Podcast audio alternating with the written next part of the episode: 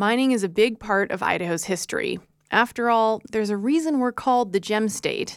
It's what brought white settlers here in the 1860s when Confederate and Union sympathizers escaped the Civil War to strike it rich in places like Idaho City. In more recent history, the Stibnite mine in the west central mountains had its heyday around World War II. During that conflict, the minerals were needed for the country's national defense, but the mine has been dormant for nearly 20 years. Now, a new company sees it as economically attractive again. Midas Gold, a Canadian company, is undergoing the permitting process to build a new, bigger mine on the banks of the East Fork of the Salmon River. That has some people in the McCall region wondering about what the future holds. This is Wanna Know Idaho, the podcast where your questions lead to real answers. I'm Frankie Barnhill. For this story, Cascade based reporter Monica Gokey will help answer some big questions about the mine posed by one person in our community.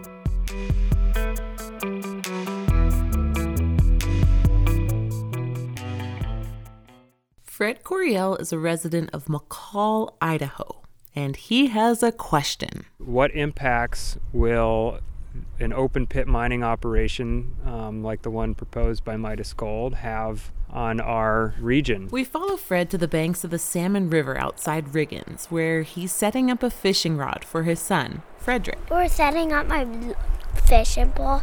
Have you been fishing here before? Yeah. And are there fish here? Have you caught a fish here, Frederick? Yeah. What are the mine's potential impacts, Fred wonders, on a beautiful scene like this? I am concerned about the environmental consequences, and I'm thinking generations. I'm thinking of my grandchildren and great grandchildren. And he hears that the mine would add local jobs, but he worries about the longevity of that employment. I am most concerned about the boom bust cycle of this industry on our communities. To help figure this all out, let's start with someone who moved here for a mining job. Sam? Hi, I'm Sam Field. Nice, to, meet nice to meet you. Field is 30. He's one of the supervising geologists at the Stibnite Gold Project. He lives in Donnelly with his wife and baby daughter. Um, we love it. Love living here. Love working here. And what's not to love about Idaho's West Central Mountains? Field enjoys snowboarding, fishing, and dirt biking. For him, working for Midas Gold is a very good job. Yeah, we feel very fortunate. You know, we love being here. We love the community. We have some great friends. I ask Field if he's heard the kind of concern shared by Fred, and if he's ever been on the receiving end of distrust or even anger over the Midas Gold project. I have, yeah. I've had people have kind of a negative, uh, you know, you can tell they have a negative opinion about it uh, biased against the project and then and who the people who work for them. What does that feel like? It's just uh, you know, you just gotta if they're interested to, to listen, then you guide them towards um, the facts. If they don't want to listen, then just walk away. Field's job makes him a living example of positive economic benefit. But Casey Mitchell of the Nez Perce Tribal Executive Committee says there's more to the story and he can sum up his beef with Stibnite in just one word. Not. That's the Nez Perce word for salmon. You know, the salmon hold a uh, held at at a high level of honor and respect for the tribe. You know, we see the importance of the salmon not only to our people and to our way of life, but to the land itself. They are uh, a keystone species that needs to come back every year in order to replenish this land. The Salmon River has been damaged by the long legacy of mining here. Emmett Taylor is another Nez Perce tribal member, and he's the director of the tribe's Fisheries Watershed Division. He said the Chinook Run on the East Fork of the South Fork of the Salmon River was once on the brink of extinction.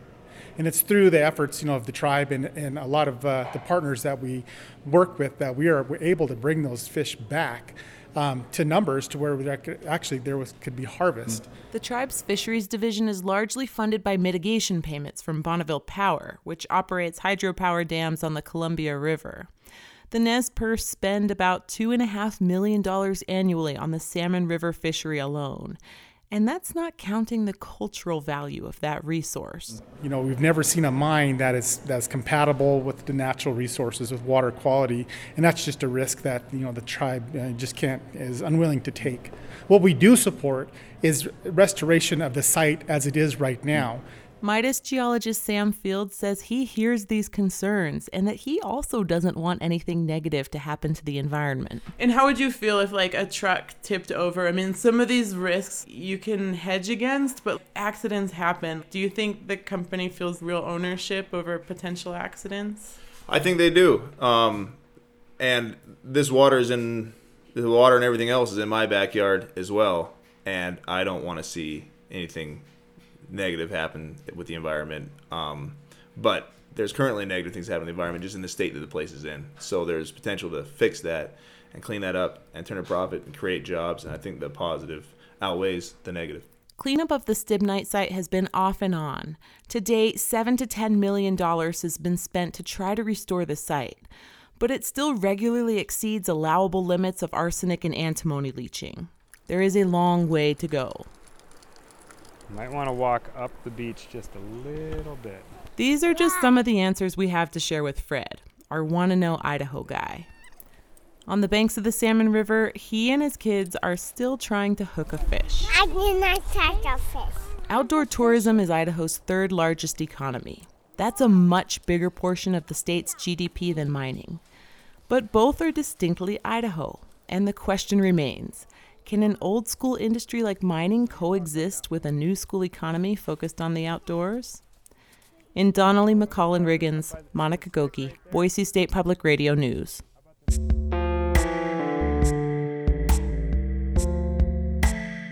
Hey, it's Frankie again. It's fitting that Monica ended her piece with another big question. And since this is a podcast, we can take all the time we want to try and understand more about the Stibnite mine. So I called Monica after she filed her radio story with us and began by asking her to Hi, describe Hey, the Monica, footprint of the new mine. As it is now, it's about 500 acres. Um, most of that will be redisturbed again in Midas's, you know, new plans, but they're also going to add another 1,400 acres of disturbance.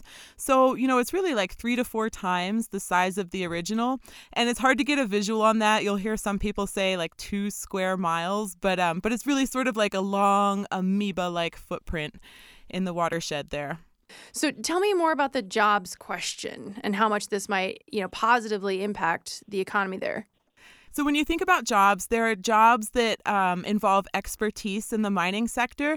And most of those people, like the geologists, um, the people who do metallurgy, they're going to move from outside because why would a town without a mine have mining expertise, right? Um, so, in terms of like the overall picture of jobs, the most jobs are going to be in the build up construction phase. Um, Midas is forecasting they'll hire 800 to 1,000 people. Do you have a sense, though, of how much that actually uh, looks like when it comes to salary? I'm, I'm assuming there's probably a range depending on what your job is and what phase uh, of the project you're working in. Yeah, that's a good question. It, it is pretty well accepted that the mine jobs are going to be um, well paying compared to the median average income of a lot of people who work in Valley County. Um, so I think it's fair to say that they are good jobs. Right, right.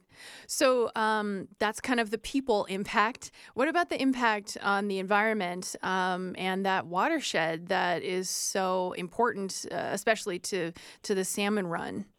Yeah, uh, when it comes to the watershed, um, people are really concerned about fishery populations. Uh, three species of fish in the Salmon River drainage have varying degrees of protection under the Endangered Species Act. Um, and through the time I've been covering this, that has definitely been on the forefront of a lot of people's minds. Um, the Nez Perce tribe, in particular, has taken a very public stance against Midas Gold and the, the Stibnite project. Um, and they've been a longtime objector here. Like they were one of the early um, opposers to exploration drilling back in 2009, 2010, when this whole thing was just getting off the ground. Um, and you know, we won't really see any litigation until after there's a record of decision, which is expected in the summer of 2020.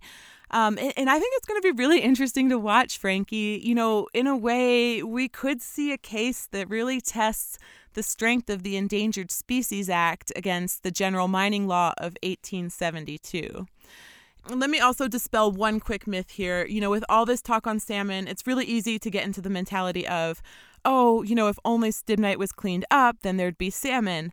Um, but populations of salmon on the Salmon River um, and really all over the inland Northwest, um, they are severely affected by the dams on the Snake and Columbia rivers. So while salmon definitely need healthy headwaters to thrive and spawn, um, the salmon populations here are really facing a two punch whammy.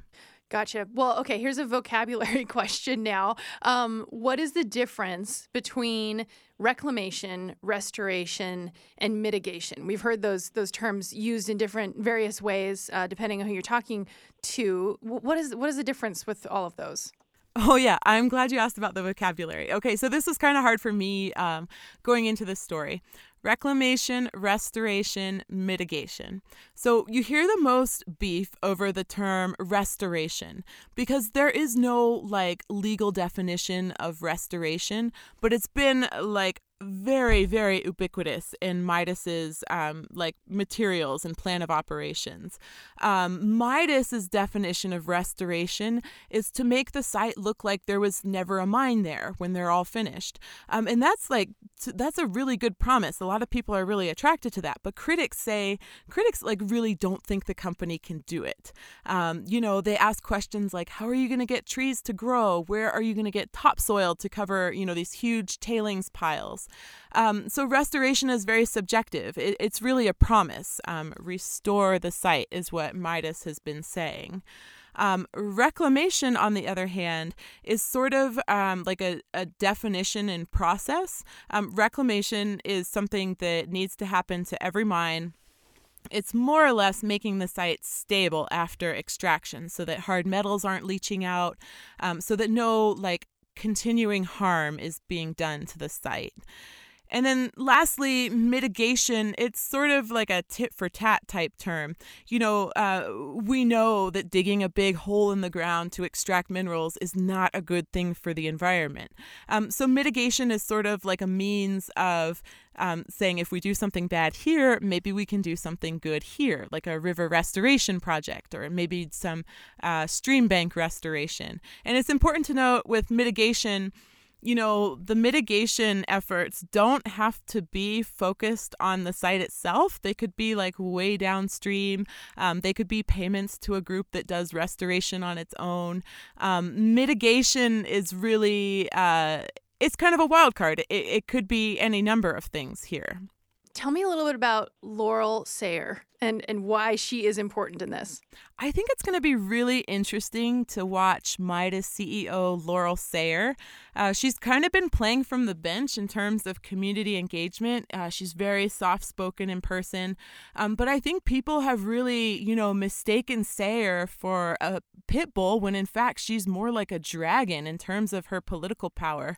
Um, she spent a large chunk of her career working for Idaho Congressman Mike Simpson. Um, I have it on background that she was at the negotiating table when Boulder White Clouds was being designated as wilderness, um, which was a big process. And and I just think that her political power it, has been underestimated here. And I'm curious you know Sayer has some ties to the conservation community. I'm really curious to see if those same people kind of put her feet to the fire and tell her that she needs to use her political wherewithal to get the Snake River dams removed. You know I'm not a good judge of whether or not that's within her capacity but but I think we're going to see a time when um, conservationists you know tell midas like if you're serious about walking your talk on restoring this river for salmon the snake river da- dams are a piece of that puzzle and I'll be curious to see how that plays out, whether whether Midas takes that cause up at all. Okay, well, thank you, Monica, so much for uh, yeah your in depth reporting and for talking us through it. Um, and yeah, it's it's been great to to have you be part of Want to Know Idaho this episode. Oh, Frankie, thanks so much for having me. This was a really cool story. I really enjoyed talking to a lot of the different people who are impacted by this. And, you know, I live up here too, so I'm always curious to know what the scoop is with these kind of things going on in, a, in this area. Thanks to listener Fred Coriel for helping to tell this story, and big ups to Boise Music Project Up is the Down is the for our theme music. Usually, this is the part where I ask you to subscribe or rate the podcast. But since it's that time of year when we're all around friends and family, how about you just tell someone about it? Share the podcast love this season. Until next time, stay curious, Idaho.